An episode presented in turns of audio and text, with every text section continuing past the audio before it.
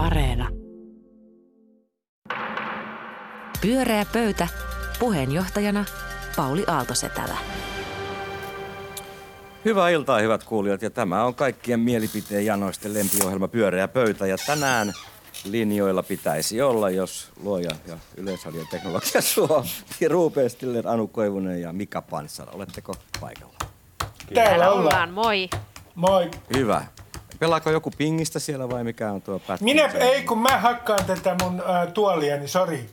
Okay. Mutta mä voin jatkaa kyllä, jos te haluatte pingistä taustalle.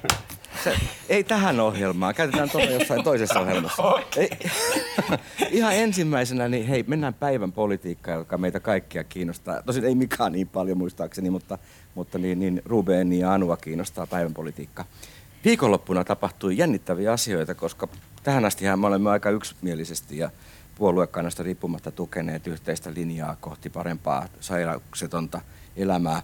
Mutta nythän me nähtiin tämmöinen jännittävä oppositiojohtaja Petteri Orpon ja pääministeri Sanna Marinin välinen sanasota Twitterissä tosin, missä nykyään tapahtuu aina suurimmat vihanpurkaukset. Äh, niin, niin mä luulen, että kaikki kuulijat tietää, mistä, mistä puhun. Siis, Sanna Marin syytti Petteri Orpoa valehtelusta, kun Orpo kyseenalaisti ja, ja, ja ihmetteli, että mikä on, on Suomen koronalinja ja että se ei ole selkeä ollenkaan. Niin mä kysyn nyt teiltä, politiikan seuraajat, äh, niin, niin mitä me oikein näimme? Mikä, mikä oli tämän episodin merkitys? Kuka aloittaa? No ole sinä Ruben pingispelaaja vaikka ensimmäinen. No inhimillisesti, ja minähän olen nimenomaan tunnettu armollisuudesta, niin paitsi etten ole, hmm. niin, niin äh, tunsin sympatiaa Marinia kohtaan. Nuori ihminen erittäin vaikeassa tilanteessa, äh, ihan historiallisen vaikeassa tilanteessa Suomessa, ja sitten tulee kotiin ja näkee siellä, että siellä se Orpo taas urputtaa, ja käyttää kerran sanaa valehtelu. Mä olen ihan samaa mieltä, että politiikassa pääministerin ei yleensä pitäisi sitä käyttää, mutta annetaan nyt vähän armoa. Ei kai tämä nyt niin suuri juttu ole.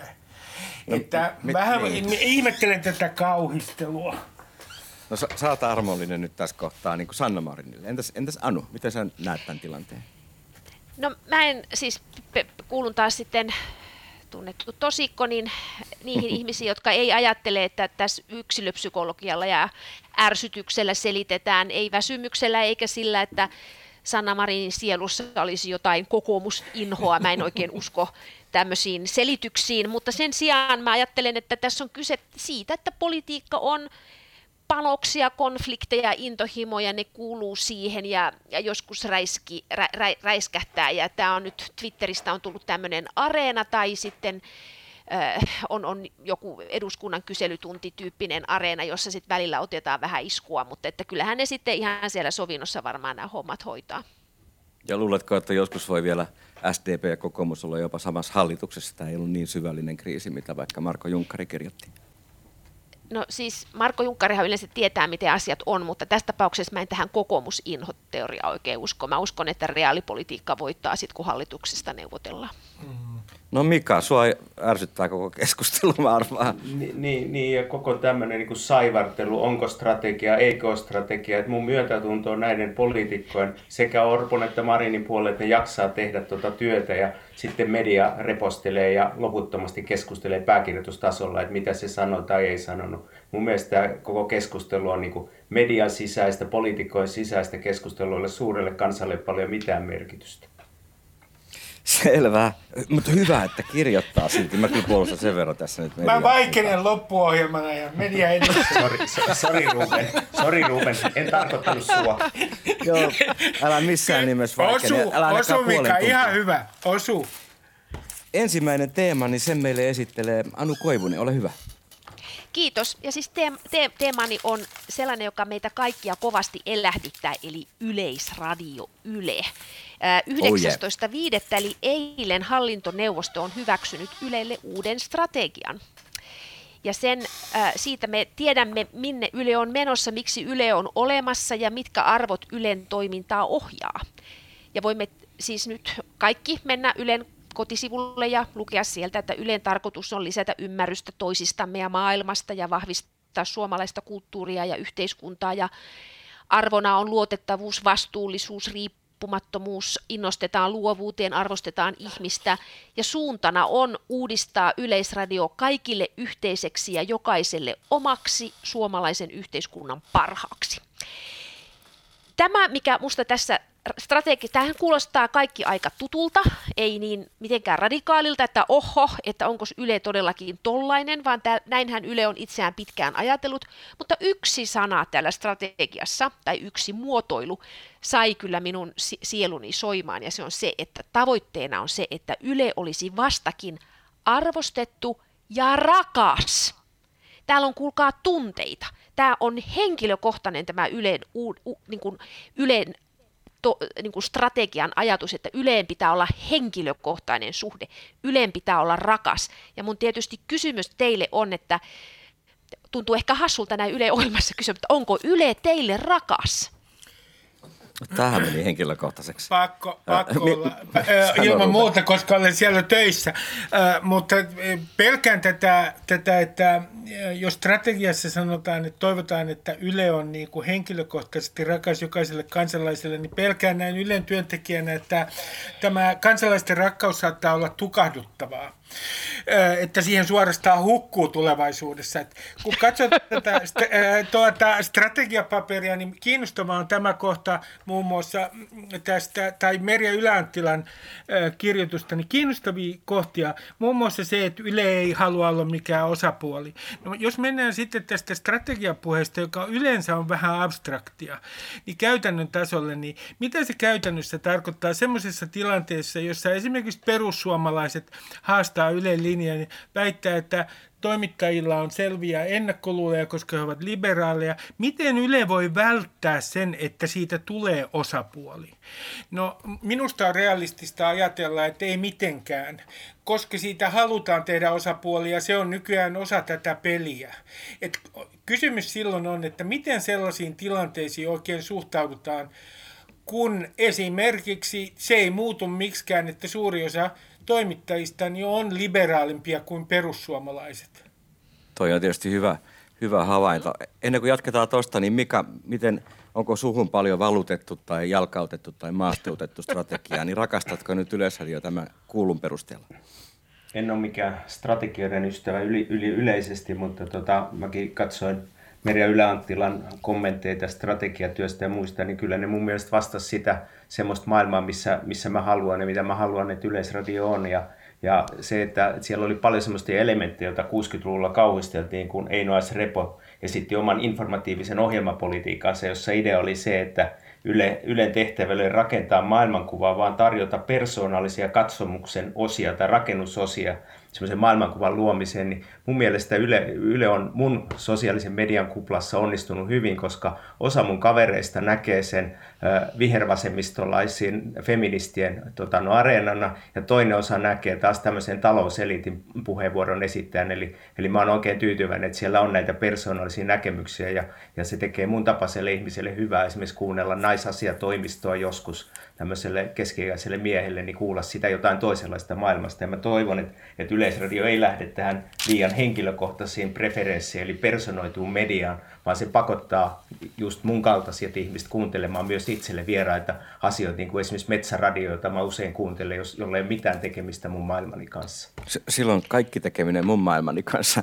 Mutta tässähän on ot, otsikko kaikille yhteinen, jokaiselle oma, niin sehän, sehän vähän ohjaa tuohon suuntaan, että räätälöidään jokaiselle ihan Kyllä, oma siis ja tämähän on ihan, tämä on niin kuin nimenomaisesti, tämä on mun mielestä se strategia, jolla yritetään ratkaista tämä Rubenin esille ottama ää, ongelma. Eli siis tietyllä tavalla se, että jos 70-luvulla ohjelmatoiminnan neuvostossa ja, ja ylipäätänsä hallintoneuvostossa kaikki laskettiin, että montako sen ja tämän puolueen ihmistä edustajaa, näkemystä ja niin poispäin, niin tässä on nyt ajatus, että voit personoida Ylen sellaiseksi kuin haluat, että Yle ikään kuin tuottaa aineksia ja sitten se personoidaan. Ja tämä mun mielestä on vain hirveän kiinnostavaa, että tässä, niin kun, tässä puhutaan, tämä että et olla, et Yle olisi vastakin arvostettu ja rakas, niin täällä puhutaan myös, että kun Yle, Ylen, Yle pyrkii olemaan luottamuksen arvoinen, niin se ajatus on, että luottamus on henkilökohtainen, eli että ihmisten pitäisi pystyä henkilökohtaisesti kansalaisten tuntemaan mm. niin kuin Ylen rehellisyys, läsnäolo ja kuulluksi tuleminen. Eli tavallaan tämä on minusta niin kuin aika erilainen tapa kuin tällainen demokratia, ää, de, demokratian välinepuhe, että tässä niin kuin strategiassa musta näkyy, että tässä täytetään Yle-lain kirjain, demokraattisuus ja, ja, ja niin kuin, erilaiset Yle, Ylelle annetut tehtävät, niin kuin, kuten tämä suomalaisen kulttuurin edistäminen ja ruokkiminen, mutta sitten siinä on tämä tämmöinen niin kuin personointiajatus. Ja, ja mä olen vähän samalla, samalla kannalla kuin Ruben siinä, että mä en usko, että tätä ulkopuolelle asettumista voi tässä media-ajassa tehdä, vaan että tästä strategiasta puuttuu yksi pala, ja se on se, että siinä ei korosteta yhtään sitä, että miten Yle sitä omaa toimintansa tekee läpinäkyväksi, perustelee, osallistuu keskusteluun? No, jos, jos ajattelee, jos mä yritän itselleni kääntää, ja varmaan käännän väärin tämän kaiken strategiapuheen, niin kysymys on tässä rakkaudessa siitä, että ei ainoastaan Ylellä, vaan esimerkiksi BBCllä on tämmöinen ongelma, ja aika monella muullakin, että miten ne pystyy saamaan nuoria kuuntelemaan itseään. Niin tässähän on kysymys aika paljon tästä tulevaisuudesta ja siitä, että ihmiset haluaisivat maksaa nuoret. Pyörää pöytä. Pyöreä pöytä jatkaa suoraa lähetystä ja nyt on Ylen strategia käsitelty ja osittain uusiksi kirjoitettu. niin mennään seuraavaan teemaan. Ruben, ole hyvä. Ää, niin, ihmiset hän menevät Nuuksioon muihin luonnonpuistoihin ja sitten kerrotaan, että kuinka tämä suomalaisten luontosuhde on nyt korona-aikana uudelleen herännyt eloon. Siellä näkyy kaiken maailman kuukkelia siellä Nuuksiossa ja meidän arvomme ovat ilmeisesti minimiajassa parantuneet. Me olemme tämä vieraantuminen pääkaupunkiseudulla luonnosta, niin se on taakse jäänyt elämään. Tämä oli hieman ironinen aloitus. Minun kysymykseni kuuluu näin että miten eh, meidän käsitys hyvästä elämästä muuttuu tänä korona-aikana. Jättääkö tämä pysyvät jäljet meidän arvoihin niin, että tässä tapahtuisi arvoista todella jonkinlainen murros? Mä otan teille tähän alkuun kyynikko kun olen ja pessimisti yhden esimerkin. Hiviin on kuollut yli 30 miljoonaa ihmistä, taitaa olla 32 miljoonaa, en muista ihan tarkkaan. 80-luvulta tähän päivään. No jos me ajatellaan näin, millä tavalla nyt HIV on sitten muuttanut meidän arvoja, niin mulla ei kyllä tule niin kauheasti mitään mieleen, miten se olisi jättänyt niin, kuin niin pysyvät jäljet meidän arvoihin. Ja sen takia mun kysymys vielä tarkennettuna kuuluu näin, että onkohan tässä tämmöinen perspektiivi harha helposti, että kun me ollaan tämän tilanteen keskellä, niin sitten me luullaan, että meistä tulee niin kuin parempia ihmisiä ja me luullaan, että ne muutokset on paljon suurempia sellaisia kuin ne sitten viime kädessä ovat. Mitä mieltä olette? Nouseeko joku uusi käsitys hyvästä elämästä? Tämä on hyvä, jos arvoja käsitellään ensin. Nehän muuttuu tosi hitaasti, sitten kestää vuosia ennen kuin arvot. Mm. Suomalaisten perusarvot on ollut sama vuosikymmeniä, eikö se ole mikä? Kyllä Mutta... joo, ja tota, aika, ne on todella hita, hitaasti muuttuvia.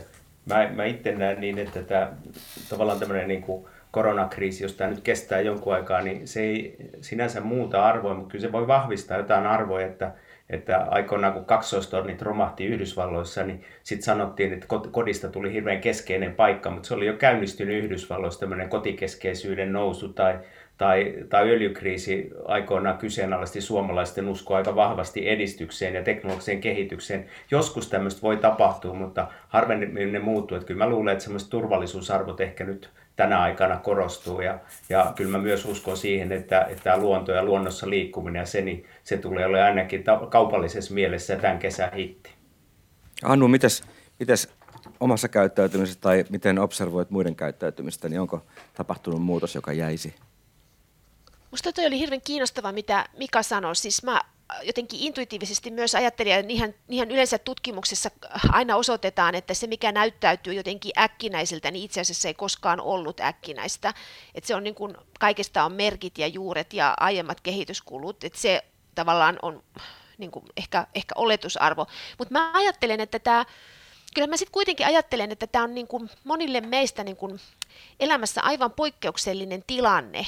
Ja, ja, ja varmaan me, mä ajattelen, että jotenkin se vaihtelee tosi paljon, tulee vaihtelemaan niin kuin paljon se, että millä tavalla, ää, et, kuinka pelottavana tai voimaannuttavana tai mahdollistavana tämmöinen poikkeustila ko, ko, koetaan.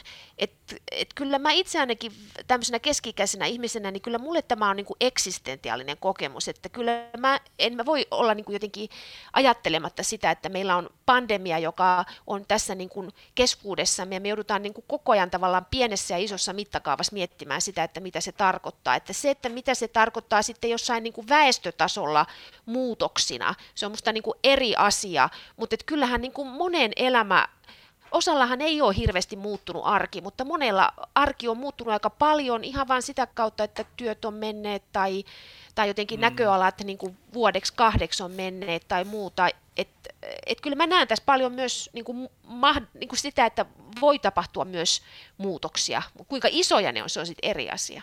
Niin, onko ne arvojen asia, muutoksia?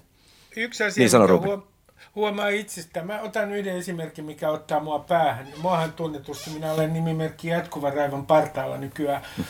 niin, niin mua ottaa esimerkiksi omassa uskonnossani päähän se, tai siis omassa uskonnollisessa yhteisössä juutalaisena välillä mä huomaan tämmöisenä maallistuneena se, että kun joku sitten tässä koronakriisissä, kun on näitä piirejä, jotka uskoo edelleen rukouksiin, niin mä huomaan, että se ärsyttää mua ihan hirveästi. Siitä huolimatta, että mä tiedän, että se tuottaa joillekin ihmisille lohtua ja minun pitäisi taas olla armollinen. Mutta en ole. Mä uskon yhä enemmän tieteeseen. Ja, ja toinen asia sitten, mikä tässä niinku huomaa henkilökohtaisesti, että koko tämä sattumavaraisuuden teema – niin se jollain tavalla tässä kyllä niin kuin kummittelee mielessä, että siellä se kaveri mahdollisesti, jos on alkanut tämä epidemia näin, meni yhtenä päivänä sinne Wuhanin torille, poltti sinne tupakan ja heitti sen lepakon siihen jonkun kanan viereen.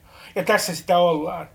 Niin koko tämä, välillä musta tuntuu siltä, että että koko käsity, oma käsitys siitä, mitä voidaan ennakoida ja mitä ei voida ennakoida, niin on ehkä perustavalla tavalla muuttunut. Mutta eikö tämä ole hirveän isossa jännitteessä sen kanssa, että meidän niin kuin suunnitelmallisuus ja ohjaaminen ja kontrolli on niin kuin tavallaan elämää kannattelevia logiikkoja, me ostetaan erilaisia teknologioita siihen, mm. me pyritään hallitsemaan, järjestämään, niin eikö tämä nyt tuota silloin tavallaan petaa sellaista jännitettä, että johonkin suuntaanhan tämän niin kuin se älykellohan ei auta niin kuin ollenkaan, okei siihen kotikuntoiluun, mutta, mutta että siis mä vaan niin kuin tavallaan haluan haastaa sitä, että, että jota, kyllähän me ollaan reflektoivia olentoja, että jos niin kuin olosuhteet muuttuu isosti, niin kyllähän et, muuttuuko jotkut perusarvot, se on niin kuin paljon vaikeampi kysymys, mutta ettei mitään muutoksia tapahtuisi, kaikki palautuu samaan, niin musta sekin on jotenkin niin, siinä ajatus. Välissä on tietysti vaihtoehtoja, mutta, mutta yksi juttu, Ruben, niin ikääntyminen vaikuttaa aina arvojen muutoksiin. Että nuoret on impulsiivisia ja sitten vanhat on vastuullisia. Niin onko sulle käynyt silleen? No, mä oon henkisesti 125-vuotias yleensä nykyään. Tota, äh, kyllä mulla on käynyt niin. Ja sitten mä huomaan, että se mikä niin tässä on erottavana tekijänä, jos ajattelee sitä jollain tavalla suhteessa äh, henkilökohtaisiin arvoihin, jotka minun kohdallani ovat usein hyvin ristiriitaisia ja näin. Niin mä huomaan kyllä sen, että jos sen kiteyttää yhteen kuvaan, niin kun itsellä on semmoinen tunne äh, välillä, äh, että kuoleman enkeli äh, niin kävelee yhteiskunnan poikki. Ja sitten toiset on suuremmassa riskissä kuin toiset. Mun on välillä itseni, itselläni vaikeuksia niin kuin ymmärtää sitä sinänsä hyvin inhimillistä asiaa, että nuoret ihmiset haluaa niin kuin kesällä ottaa rennosti ja vapaasti. Mä huomaan, että minusta on kuoriutunut – entistä autoritäärisempi äijä.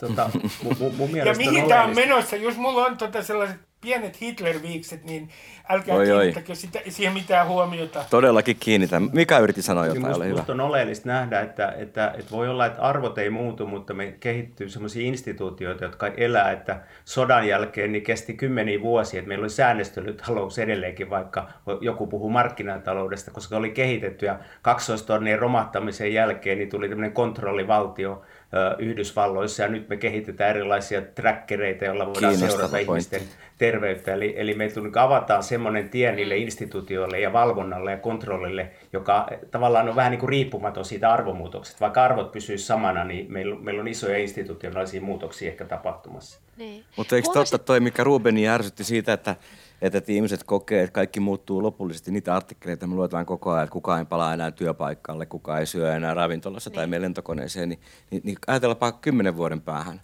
niin todennäköisesti sit... kaikki tuo jatkuu. Niin, mm. mutta luitteko te Suomen Kuvalehden äh, sellaista kirjoitusta, kun Hanna Meretto ja kirjallisuuden tutkija kirjoitti siitä, että miten me kerromme, kerrommeko me tätä pandemian niin kuin sotakertomuksena?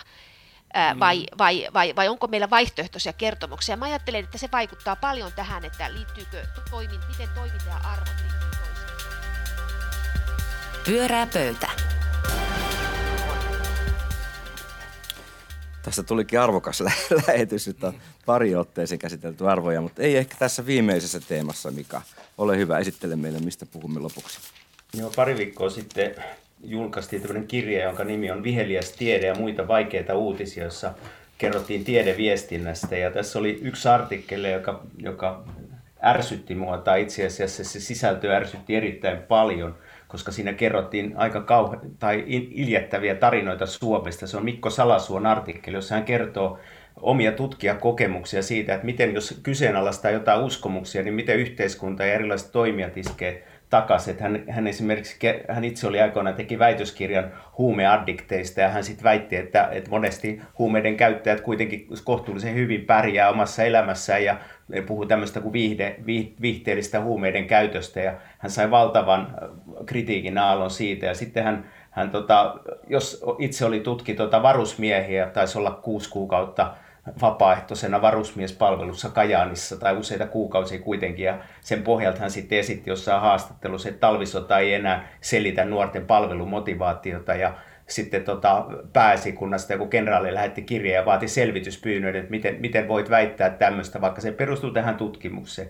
Ja sitten Salasua vielä kaikista pahimpina tarinoina hän kertoo sitä, kun hän on joskus e- erehtynyt kyseenalaistamaan tutkimuksellisesti sitä, että, että vaikuttaako huippuurheilu nuorten liikunnalliseen harrastukseen ja hänen mukaansa se ei pidä paikkansa. Ja kaikista näistä hän on saanut paljon paljon tämmöistä niin kritiikkiä siitä, että hän vaan niin kuin osoittaa jotain uskomuksia aika lailla vääriksi tai kohtuuttomiksi. Ja mä oikeastaan kysyisin teitä, että onko teille jotain sellaisia uskomuksia, jotka teitä ärsyttää, että mulla, mulla tässä koronakriisiin liittyen esimerkiksi tämmöinen sanonta, kun terveys edellä on, on jonkunlainen uskomus, jos kuvitellaan, että terveys ja talous voitaisiin erottaa toisistaan. Mutta onko mm. teillä jotain semmoisia asioita, mitkä teitä ärsyttää? Rubenilla varmasti on. mä sanon nyt heti tähän alkuun. Mä tiedän, että pyöräspöydässä on keskusteltu siitä, mutta mun täytyy sanoa, että mua ärsyttää tietynlaiset hokemat. Mä en tiedä, että voidaanko me puhua uskomuksista, mutta näiden hävittäjien hankintaan ja puolustusvoimien hankintoihin liittyvät tabut täällä Suomessa. Että onhan se käsittämätöntä, että kun meidän koko käsitys turvallisuudesta tulee tietyltä osin muuttumaan tämän pandemian seurauksena, niin tämä hävittäjäkauppa näyttää olevan sellainen pyhä lehmä. Sen sijaan samaan aikaan sanotaan, että terveydenhuollosta joudutaan kenties leikkaamaan tulevaisuudessa rahaa niin semmoinen myytti ja uskomus, jota on yritetty meille myydä, että nämä hävittäjähankintojen rahat ei ole mistään muualta pois, niin se on ihan pötyä. Sehän on ihan selvää, että se on pötyä. Mä ymmärrän, että meidän täytyy äh, ottaa Venäjä huomioon ja näin, mutta se, että tämä on niin pyhä lehmä, tämä hävittäjäkauppa, on minusta täysin käsittämätöntä.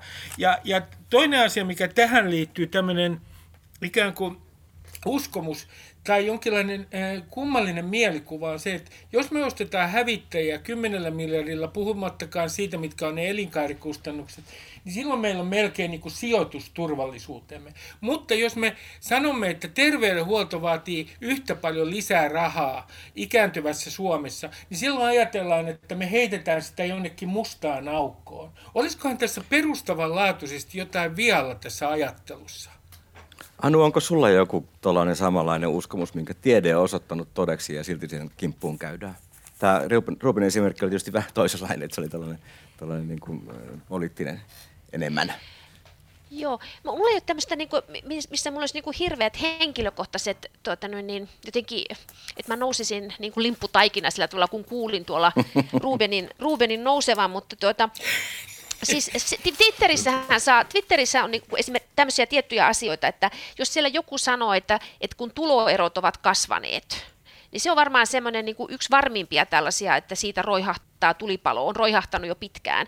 Eli siellä on, se, se, se, ne, ne synnyttää niin kuin vahvan sellaisen ajatuksen, että, että, että on, on niin kuin selkeää näyttöä siitä, että, että eivät ole kasvaneet ja silloin yksittäiset poikkeamat siitä ikään kuin ne synnyttää aina semmoisen samanlaisen keskustelun, jossa, jossa ollaan ikään kuin tiedevastaisia tai kokemususkoisia. Ja mä ajattelen, että se on vähän, ne on niin kuin erilaisia esimerkkejä kuin noin salasuon esimerkit, jotka, jotka Mika otti esille, koska niissähän on niin kuin kyse siitä, että, että tutkija esittää sellaisia näkemyksiä, niitä voisi ehkä verrata niitä, mistä Mikael Fogelholm on puhunut, siis ravintosuosituksia, että et, et, et, et, et, et niihin liittyy niin, kuin niin voimakkaita latauksia sellaiseen käsitykseen siitä, että mikä on hyvä ruokavalio tai miten lapset pitää imettää, tai paljonko, kuinka, kuka on hoitamassa lapsia kotona tai jotain muuta, että siis mikään tällainen ää, niin kuin tutkimustulos, joka, joka on niiden kanssa ristiriidassa, niin, se, niin kuin, sitä ei koeta tutkimustuloksena, vaan jonain tällaisena loukkauksena. Ja mä luulen, että se on tässä niin kuin se ydin, että et, et kommentoijat kokee, niin kuin, että nyt meitä loukataan. Niin, hyvin niin henkilökohtaisella tasolla. Yksi sellainen niin kuin hokema, minkä, minkä mä minkä nostaisin tuohon, on se, näkemys siitä, että, että, että maailman väestö, äärimmäinen köyhyys kasvaa. Ja Hans Rosling kirjoitti esimerkiksi kirjassa, että 20 viime vuoden aikana äärimmäinen köyhyys on puolittunut. Ja tämä on myös sellainen aika vaikeasti niin kuin vastaanotettava fakta. Niin, tässä semmoinen ongelma näissä uskomuksissa on se, että kun moni nyt viime vuosina on oppinut, että on huijausta väittää, että Suomessa julkinen velka on sellainen, josta ei koskaan selvitä, niin nyt sitten kun oikeasti pian julkinen velka on todella iso ongelma, niin kuka enää uskoo sitä puhetta. Että tämmöisen niin puheella tulee tämmöinen Pekka Susi-vaikutus helposti, että itse olin suhdanneennustaja 80-luvulla ja joka vuosi Timo Relander kertoo tota, se oli silloin ne EK, että, että nyt on kilpailukyky romahtanut ja se jatkui sitä koko 80-luvun lopulta. Me ei uskottu sitä, kun tota, sit 90-luvun lama alkoi, kun hän oli kertonut sitä perusteetonta tarinaa jo kymmenen vuotta. Mutta eikö tässä, eikö tässä kaikessa ole kuitenkin, niin kuin useimmissa näissä esimerkkeissä ole kyse siitä, että et ei, ei kyse ole niin kuin relativismista, että on niin tai näin, että kaikki on totta, vaan että koska ne on vain yksittäisiä väittämiä, joista niin kuin kaikki nyanssit on poissa. Kun nämä on kaikki mm-hmm. niin kuin vaikeita ilmiöitä, niin kuin esimerkiksi tämä huumeiden viihdekäyttö, käyttö ja, ja, ja huumeongelma, niin, ne voi, niin kuin, että vast, niin kuin erilaiset asiat on samaan aikaan totta. Ja tämähän on tutkijoille niin kuin perusongelma, että, että jos sun pitäisi niin kuin pystyä veistämään yksi totuus, kun se vaatii niin, kuin niin hirveää väkivaltaista tutkimuskohdetta kohtaan, että, että, että se ei niin kuin enää, siinä ei ole mitään mieltä. No ollaanko me sitten jotenkin ihmiset tyhmistetty toisemme, että, että riittää sellainen väite, jonka, jonka vivahteita ei jakseta ymmärtää tai vasta-argumenttia kuulla? Ja, mä en tiedä tosta, mutta mä otan yhden asian. Tämä on laajempi asia. Tämä ei ole ihan pelkkä mikään uskomus, mutta mä oon kyllä alkanut pikkasen kyllästyttää puoli ja toisin tämmöinen identiteettipoliittinen jumppa, jossa niin kuin identiteetit puhuu toisilleen ja käy sotia tuolla somessa. Että, koko tämä, mä haluaisin, että ihmiset ajattelisivat vähemmän omaa identiteettiään ja enemmän me alettaisiin keskustella siitä, mitä on nämä meidän yhteiset säännöt. Mitä ne tarkoittaa ihan konkreettisesti tietyissä tilanteissa. Mä otan teille esimerkin. Me voidaan loputtomasti keskustella siitä, kuka on rasisti. Mutta ehkä meidän kannattaisi nyt keskustella lähinnä siitä, että onko mahdollisesti olemassa sellainen ihan yleinen sääntö, miten suhtaudutaan toisiin ihmisiin ja heihin heitä kohdellaan kunnioittavasti, joka koskee meitä kaikkia. Mitä se sääntö konkreettisesti tarkoittaa? Kun me viedään tämä puhe ja uskomustamme tasolla näihin identiteetteihin, niin sitten me huudetaan niissä kuplissa siellä Twitterissä ja Facebookissa – puhutaan säännöistä. Suoraan, täsmällisesti. Mutta eikö ne tavallaan puhu säännöistä semmoinen joku, että, että se tavallaan on niin kuin systeemiuhka, jos tutkija toteaa, että no talvisota ei itse asiassa enää motivoi alokkaita. Niin eikö se tavallaan, eikö se ole vähän niin kuin systeeminen uhka, eihän se ole identi- välttämättä identiteettipolitiikkaa? No ei, se ei ole välttämättä identiteettipolitiikkaa, mutta mä vaan sanoin, että näiden konfliktien ratkaisemisessa ei varmasti päästä pitkälle, jos ne identiteetit ikään kuin taistelee toisiaan vastaan. Sen sijaan, Pyörää pöytä. Hei, tämä oli pyöreä pöytä, suora lähetys. Ja hei, teknisesti kukaan ei pudonnut lähetyksen aikana. Mahtavaa. Jee. Kiitos Jee. siitä. Ja kiitos Ruben Stiller, Anu Koivunen ja Mika Pansar mielipiteistä. Niin oli hauska olla myöskin eri mieltä julkisesti, ystävällisesti ja pitäen Rubenin säännöt koko ajan mielessä. Tästä jatkaa Luontosuomen perhosbaari. Ette noudatakaan, mutta kuunnelkaa perhosbaaria, siellä puhutaan pörjästä. Pyöreä pöytä.